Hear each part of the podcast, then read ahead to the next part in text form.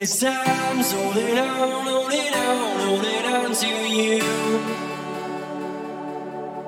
It's time, so hold it on, hold it on, hold it on to you. It's time, so hold it on,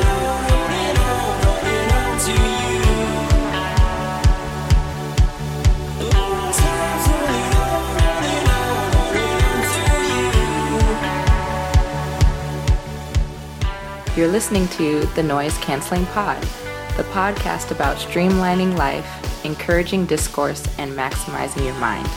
Hosted by Frank Boyce and Axel Clark. Welcome back, everyone. I'm Frank Boyce. And this is Axel Clark. We're glad that you could join us on the Noise Canceling Pod. This is episode 39. And, you know, this is one that uh, I would say we might be freestyling a little bit on this. Would you agree, Axel? I like it going back to the loose notes here. Yeah, exactly. So, this episode is on what it means to be a futurist and and to talk about this project that I'm I'm starting to embark on and, and how I got there. So, when I sent you uh, the original topic uh, of futurism, what uh, what rabbit holes did that lead you down? So I, I was searching around and I thought it would be about discussion about the future, but then there's an art movement called futurism. And so I was intrigued because I was unsure if you were talking about. I thought there's a possibility that you really did want to go in deep on this specific older art music m- movement.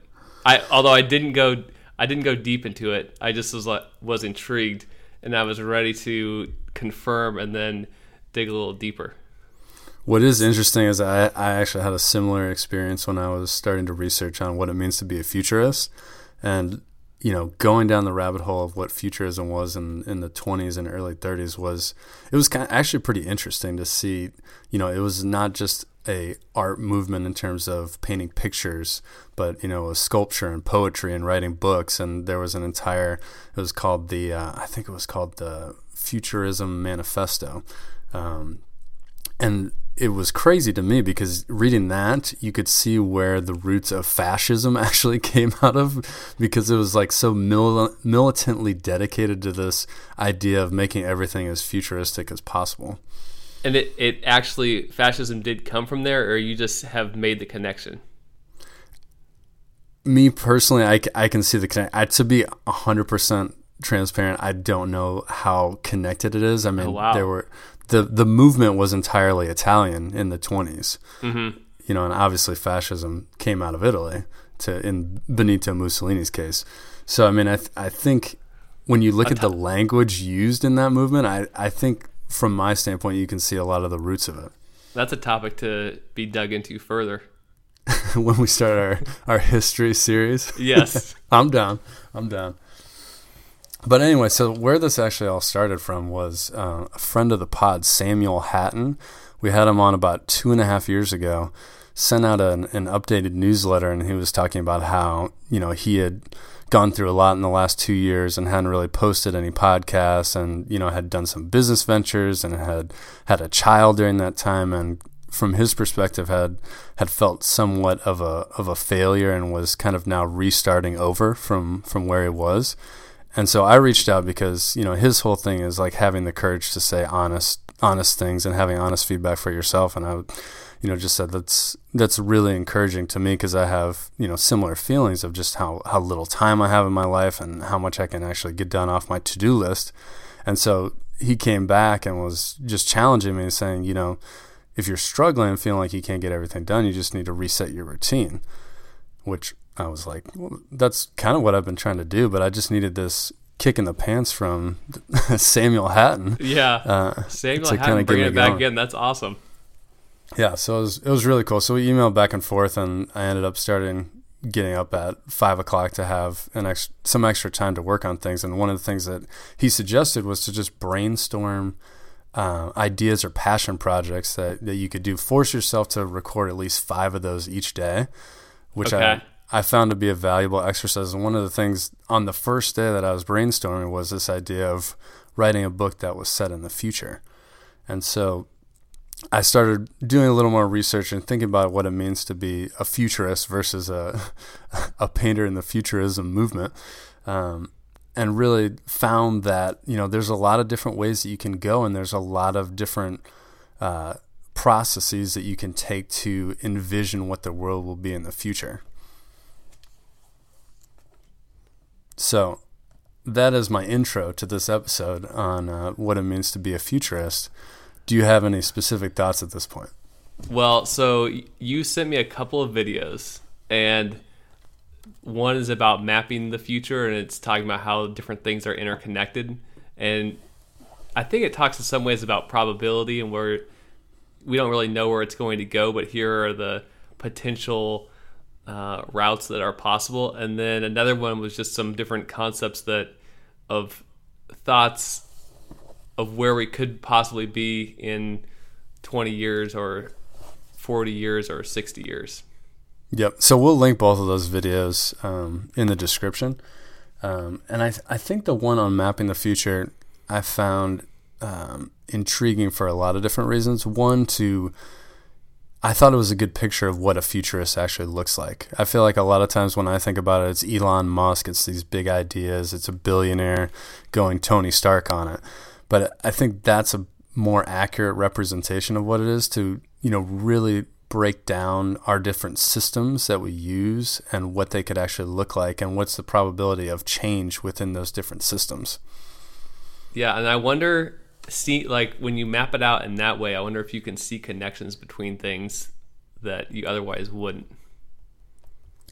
I what I found really cool about that was that he he made it sound like he was constantly iterating on on what the map actually Oh, looked right. like and as one thing changed like as a different president got elected that changed different things in different spots of the map so in in real time you could see how those connections were made and what was actually affecting something else Yeah, it was interesting. I liked it.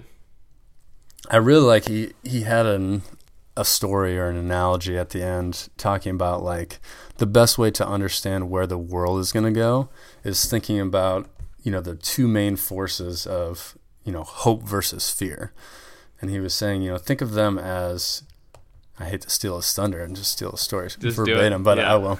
so I mean, think of it as two hungry wolves fighting in a room, and and which one is going to win? It's the one that you feed. So like whether you feed the fear and and darkness in society, or you feed the lightness and hope, makes a lot of those you know percentages change one way or the other for how likely the outcome is. So you- cont- Do oh, you think ahead. that? Do you think? I wonder if society, where it goes, is more dependent on ten people or what a million people do.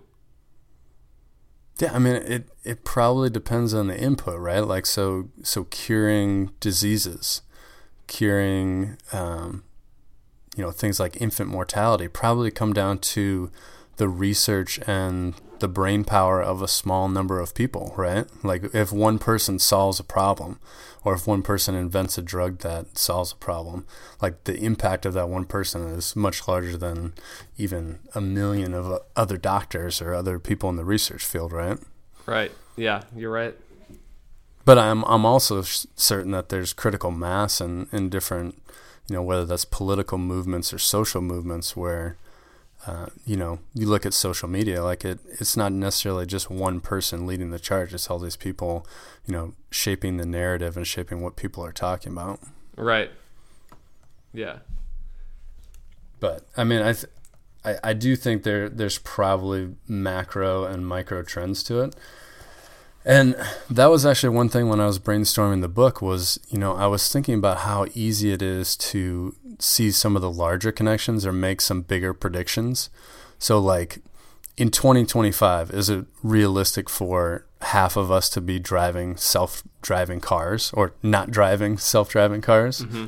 Like that seems super realistic and I can imagine it. But like on a macro level, it's really hard for me to imagine what my personal life will be like in 2025. You know, like I, I can't really imagine what job I'm going to be doing or, you know, like if I'm going to be in the same house or how, you know what I mean? There's Right. things that you can imagine. Like I can imagine how old I'm going to be in 2025, but I can't really imagine what my daily life is going to look like. Like it's it's much easier to grasp the bigger picture, in my opinion, than like the small nuanced differences in life. Yeah. I wonder. So I was just thinking about today, or I was talking with some someone today about how they were mentioning how much they like Amazon, and I was thinking about how now stuff arrives in two days. Every single time it arrives in two days.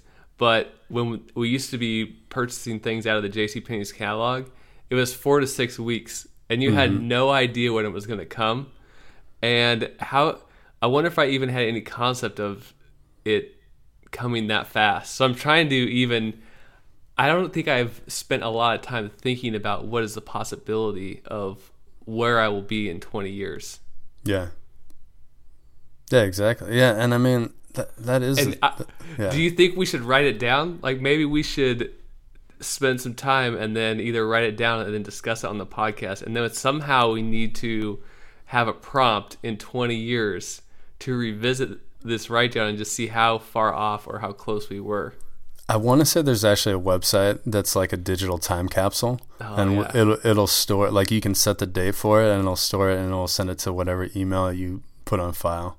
Yeah. I'm I'm like 99% sure I've seen this before, and almost did did one for myself, but I think it I think it actually cost some money, which is probably why I didn't do it. yeah. Hmm. But I I I would love maybe episode 40 should be time capsule. Yeah, and we could just make all these predictions and then somehow we'll have to save this and Yeah, hmm, I like it. I like it a lot. That's I've- a great idea. So there's this is making me think about something that I've seen it discuss a little bit in my programming circles is so back when we had books, the your book it's it would last let's say it was written in 1900 you could pull that book out in 1950 and it's not a problem at all. But now when all of our stuff is digital and file formats are changing all the time that a lot of the stuff we produce a lot of information but the mm-hmm. information is unreadable in 10 years because oh that we don't we no longer use whatever old file file writing system that was written in. And so basically it's impossible to go back and look at it. Mm-hmm. So I, there there's a discussion that you we produce so much information but in some ways much of it will be lost in even 100 years it's toast because no one will be able to read this file in this digital format that has changed so much since then Yeah. I mean, do you think at some point someone will create like the master digital file? You know, what I mean, just start like downloading the internet in one spot every single year. Because I, think people have tried to do that. There is projects out there to do something like that. And I think in terms of storage, like we're we're almost to that point where we have such unlimited amounts of storage that it's it's not going to be a huge issue to actually record. But I mean, I think to your point, you know, how is that solidified and agreed upon? Like that, I think I feel like that's the bigger discussion point is like who will hold those records as like here is the internet of record from Right. 2055. I don't know. You know, there's, like- there's, yeah, I don't know. like there's a lot a lot to be discussed in terms of you know what what we're going to believe and how how far we'll wander from you know where things were even Right. 15 years ago where you know here's the paper of record for your city Yeah. you know like like Well, like we're we're walking away from that very quickly Right. I, and the other thing is, so when I was growing up, you just had photo books or baby books, or whatever, with photos in it. And now I have 10,000 photos, but I don't have the 20. They're just all on this big, huge, massive hard drive, but I don't have the 20 that I would just want to look at. So it's Yeah. almost like there's too much.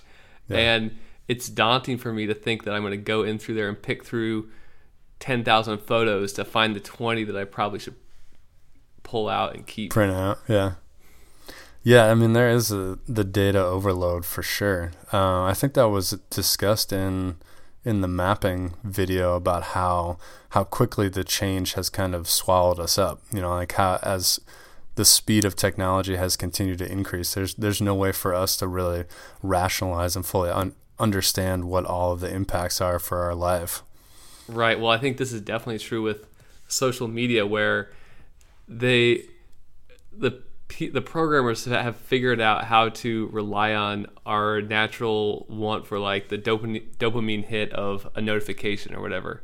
So I wonder if in 20 years, if they just ha- continue to perfect it, or if eventually there's backlash and we say, this is not good for us to just continually get pinged and we no longer can focus on anything. So I wonder, where, like, that's a weird, that's a question of where it goes. And I guess it depends on your perspective on are, are we going to recognize what we're doing to ourselves or are we just going to continuing get better and better at distracting ourselves? I, I don't know. I mean, I think to a certain extent there will be some some pushback, and I feel like we're already starting to see a little bit of that. But since all this is so new, so like let's take Facebook for example. Mm-hmm.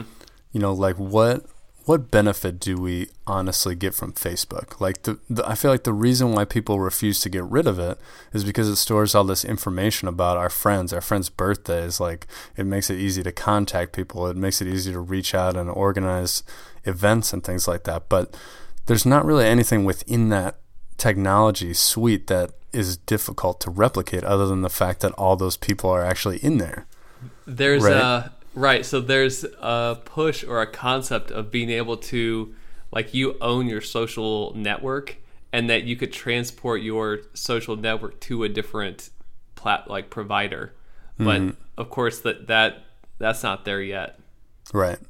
But I do think the bla- the backlash has started for that. Like people are people are realizing that hey, we've really given up all of our privacy for the price of zero dollars. You know what I mean? Like we're just Right. giving giving it all away, giving away all this data that other companies are selling and profiting from. Which you know, to a certain extent, I don't necessarily care that much about. Um, but what value is it honestly giving me? You know, like I don't even use Facebook that often, but you know, like when a post comes up from, you know, somebody that I'm close to or they post post pictures, like I, I still will look at least once a day. Right. You know, like that's mm-hmm. that's what I feel like is not using it very much.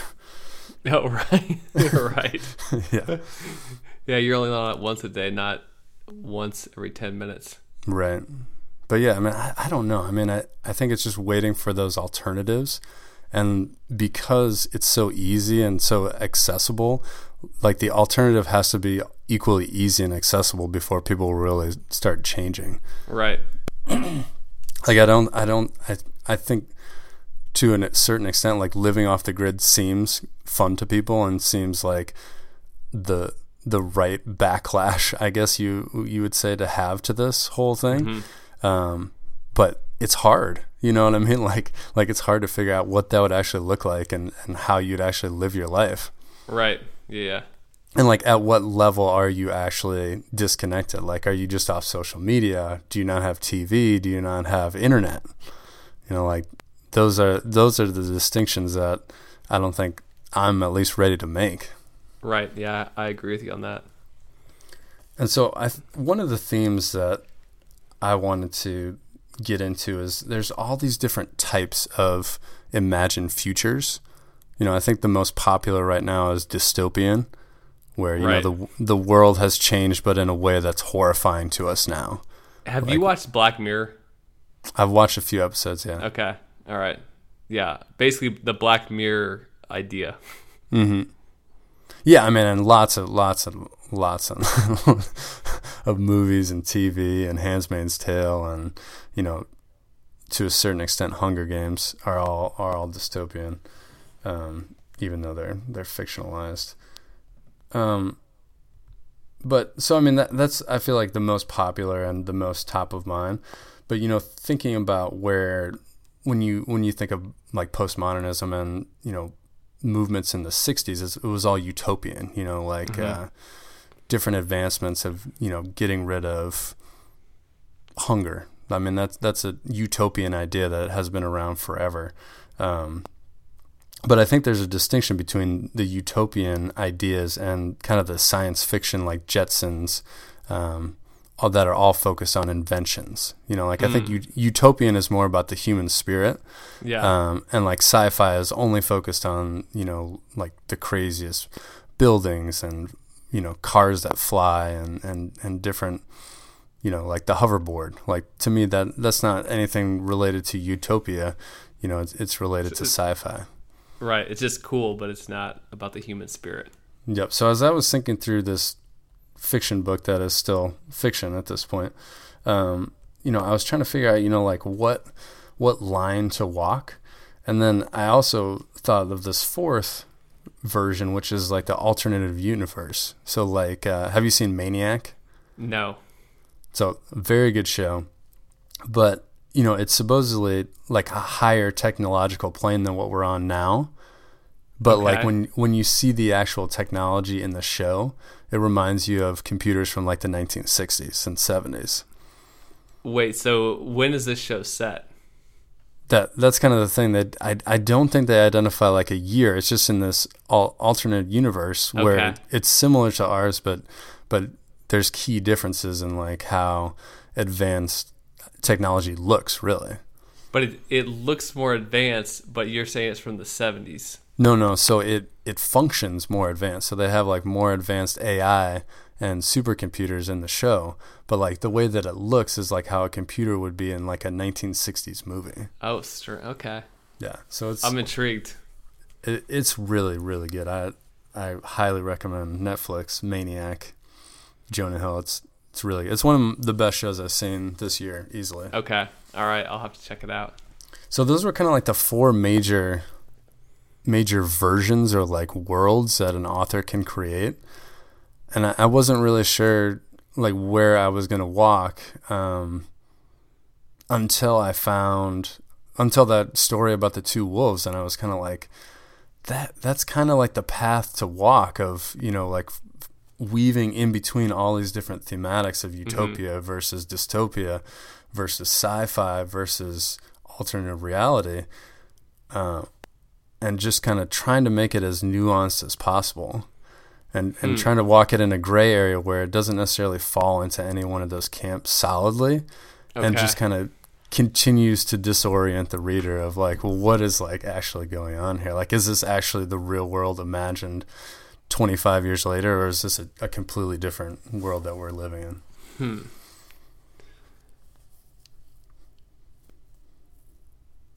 So, I mean, I guess my question to you would be like, you know, what have you read or watched that has rung the most true to you?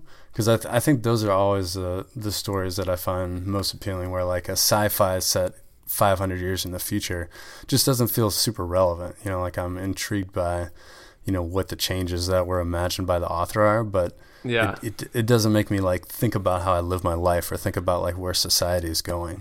So the only thing I'm thinking of is I don't think it matters. The I don't think the book should. The book has to focus on an interesting story because you can have cool sci-fi inventions in your story, but it, eventually that kind of runs out, and you want an interesting story with interesting characters. Mm-hmm. At least that's my thought. So I don't know that it. I, I like the idea of the un, unknowing whether or you're not knowing is this really dystopia or utopia or what kind of what where is it because i think most most stories like it's clear what what they're after or what what the environment is. I'm right within, trying to think within the a- first chapter like they're they're setting the stage for like how you should feel about this world. Right. I'm trying to think of a utopia movie that i've seen. Like are there any out there? Because then what's if it's all utopia then you kind of have to sneak in there that it's not as utopian as it appears on the surface like i'm Right. not sure what other plot approach you could take would avatar i'm trying to think i'm trying to remember the plot of avatar now I guess they all have their challenges. It's just whether the people in the people whether the people in the world view it as wonderful and better than the past than mm-hmm. or worse than the past. Yeah no that's that's that's true it, it they they can be framed either way right Right. by the by the author yeah the did one you, movie Did you did you watch Okay. Ready Player 1? i have not seen that one no Okay.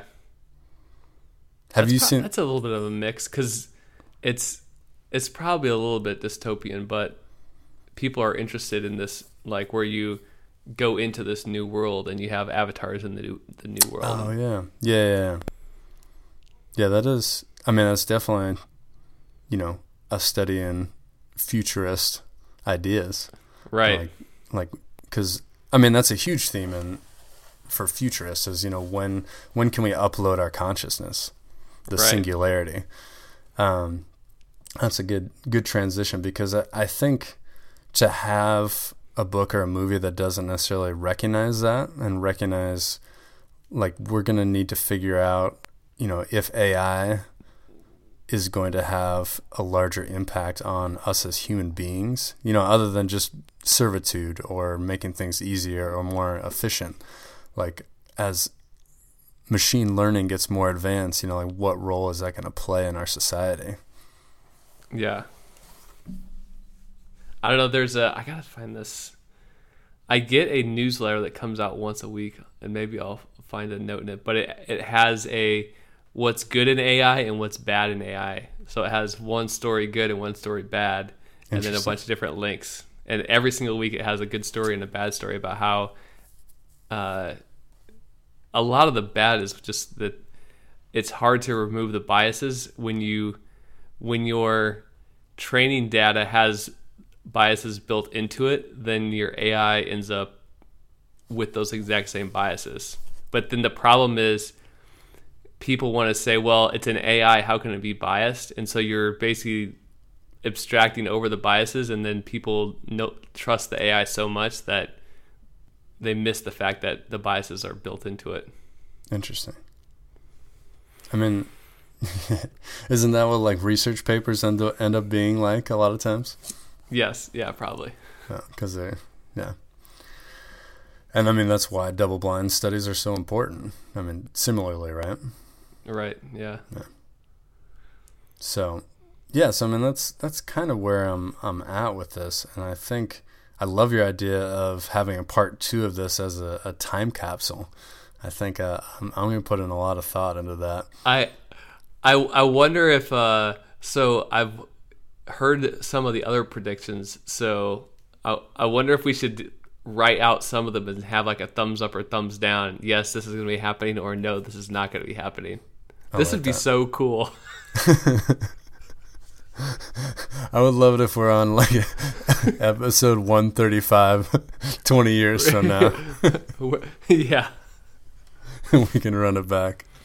Well, and one of the questions is, will we be doing this as a virtual reality where you, you're Oh. sitting in, at the at the in the couch next to us, and you're just like sitting there chatting? I mean, we, we could probably do that now almost. True. Yeah. We probably could we could download some some software to put me in the room with you. I don't know if I need that, but Yeah. it, that might be worth another episode too.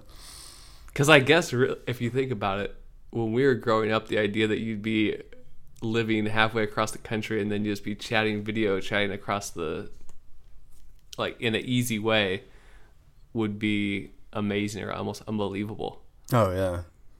I mean, honestly, the smartphone is just the most mind-boggling thing to like think about where how you connected to the internet for the first time.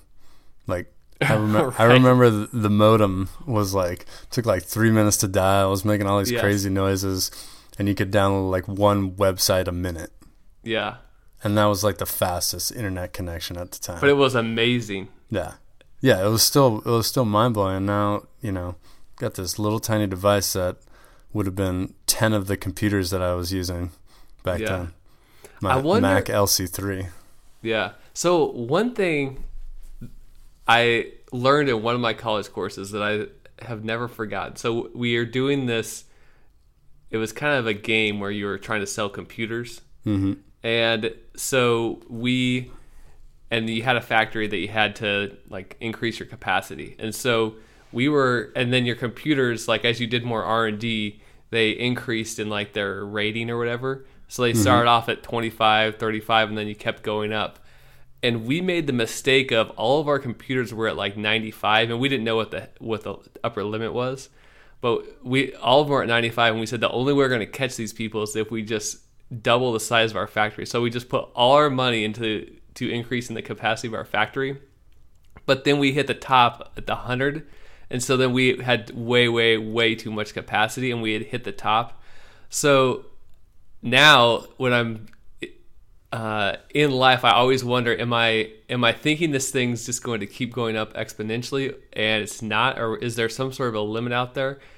And then on the flip side, I think humans are terrible at understanding exponential growth because it's hard to comprehend how quickly it will go up over time. So I wonder if we're at a point where we hit a limit or if we're about to hit an even more exponential growth than we've already seen. Yeah, I mean, I don't know. I mean, to your earlier point of like what matters more, one person or, you know, a hundred people, like think about Steve Jobs. You know what I mean? Like to have the vision for that change, I mean, kind of everything to a certain extent of how accessible everything is. But I, I think in terms of capacity, it is going to be amazing as like 5G comes online and all of a sudden things like home internet are no longer necessary because your phone Right. is, you know, Oh. a hundred Oh, times yeah. faster than than now. Like you don't have home internet. You, I mean, pretty soon we're going to barely need a computer. I mean, the what we have now, the, really the only limitation is the operating system. You know, if you could just plug your phone into your monitor and keyboard and mouse connection, Hmm. you know, like we're not very far from that technology of, of actually working. It's just nobody's really motivated because their their revenue streams are tied to all the other hardware. So I mean, you know how we how we compute, how we communicate, and you know you think about it, your phone is going to need so much less store. Like you're not going to need 168 gigabytes of storage on your phone in a couple of years. There's going to be so much bandwidth to stream mm. music and stream photos and you know store all of your documents on on the cloud. Like you're going to need like 32 gigabytes for the software that comes on the phone and, and that's it everything else will be stored elsewhere and you'll have such a fast connection via 5g or 6g or whatever's Yeah. next after that that it's just not even going to matter Well, that's the interesting thing about true cloud computing is once you have like once you have that fast connection, then you can do all your processing on a server, and so your phone actually there's less of a need for your phone to actually be fast because all it is is a, uh connection to the cloud server that's doing all the hard calculations. Ironically you started buffering when you were you were talking about Uh, the Classic. irony of it. Yeah, that's awesome. But yeah, I mean, I, I totally agree with you. I think it's it's really hard for us to imagine how quickly these connections and systems will change. But I think that's what I find so in, intriguing, especially about the the mapping the future video of like if you really sit down and spent the time thinking about how we do everything and the amount of effort that it would take to change that or the probabilities of people having the will and the money to do different activities, you know, there's endless possibilities, but when you calculate what's actually possible and what people have the stomach for, you probably can start to see a, a clearer picture of how long it's going to take for a lot of these changes or, you know, some changes that just may never occur. right. Hmm. So I'm I'm bottom line is I'm I'm excited to get going on the book and I I don't necessarily know what the main story like you said is going to be because obviously Right. that's the most important but I think it would it would be cool in my mind to have something that doesn't necessarily find itself in any one of those corners about Right. about the future and and really kind of is disorienting because it's not not clear of where it's set or what's going on or what's the true interpretation of what's happened in the world. Right. And then you can end it and never let them know where it's at, and people can be, it'll just be speculation for the next few years as to where it's set and when. What's your approach for writing this book? Are you, are you doing an outline? Are you going to try to write a, what's the, what's your plan of attack? So my plan of attack is um, one just a general storyboard, not even an outline, like understanding who the main characters are, what the main plot points are going to be, and then at that point going through and, and doing a wider outline, and then after that writing an intro to see if it's if I have the chops and the story to to get people excited because I feel yeah. like if, in a book if you can't write a good first chapter there's no reason to write any other chapter. You know what I, I mean? just yeah. Well, I just realized that I have absolutely no idea how to write a book. I, I wouldn't even know I mean, I could go figure it out, but I've not spent one ounce of energy figuring out where you even start. Have you ever read a book? it's kind of like that. yeah. I guess there's probably not a, a set way, but I was just thinking. I don't know if you just start writing from the top, you outline it. How much planning do you put into it? I've never actually con- I, I've never contemplated writing the book. The closest I've ever came was when you suggested we write a book, and then I pivoted to the podcast. Immediately suggested Yes. something not a book. yes. Yeah. Well, I mean, I know some authors. So, one author I embarrassingly read all of his books is Dan Brown, um, Da Vinci Code, and uh, what is it? I can't even remember all the other ones. Deception Point. And, um, but he does like multiple years of research into whatever it is that he's going to write about, where he'll spend like two straight years researching the history, the symbology, um, which I don't, I think is a word that he made up, but um, really getting into all the details that are going to be included in the book before he actually even writes um, writes much of the actual novel. Like he has kind of an outline and a story, but then he researches all the history behind it and how it's going to tie in, and then he goes back and writes the whole book. Hmm. I don't think I quite have that much dedication, Yeah. but I, I do think, I mean, to a certain extent, I will have to think through, you know, the world that it's set in and, and what's going to be different about it and when I'm going to bring those differences to light within the story before I get going. I just realized I don't think I've written a fiction story of any kind since at least high school. and the thought of doing it was kind of terrifying for a moment. I, I mean, I, I think that's pretty pretty common. I mean, I I wrote a little bit in college, but that was that was about it. I had I definitely haven't sat down and written too much fiction since then. Maybe I need to write a short fiction, like a short story fiction. I like it. Maybe maybe I should go. you can you can read it at the end of the time capsule. Huh. All right. That'd be awesome. Well, you know, we did it again. We uh, we had no outline. We ran with it, and it turned out to still be almost forty minutes. It's uh, I'd say it's our most impressive skill. It's it is pretty solid. I think the our ability to not be able to stop at 20 minutes is We what keep us going. it may have to be a challenge at some point to to say can we actually do it because I think the shortest one we've ever done is twenty three minutes. Okay. And that was one where we had not prepared at all and had like two topics to, to But we all spitball. yeah, but, but we also I think we had it in our mind that that was going to be a micropod or a yeah micropod. You're right. It was it was part of the goal, so always true to our word. That's all I got. I'm Frank Boyce. And I'm Axel Clark.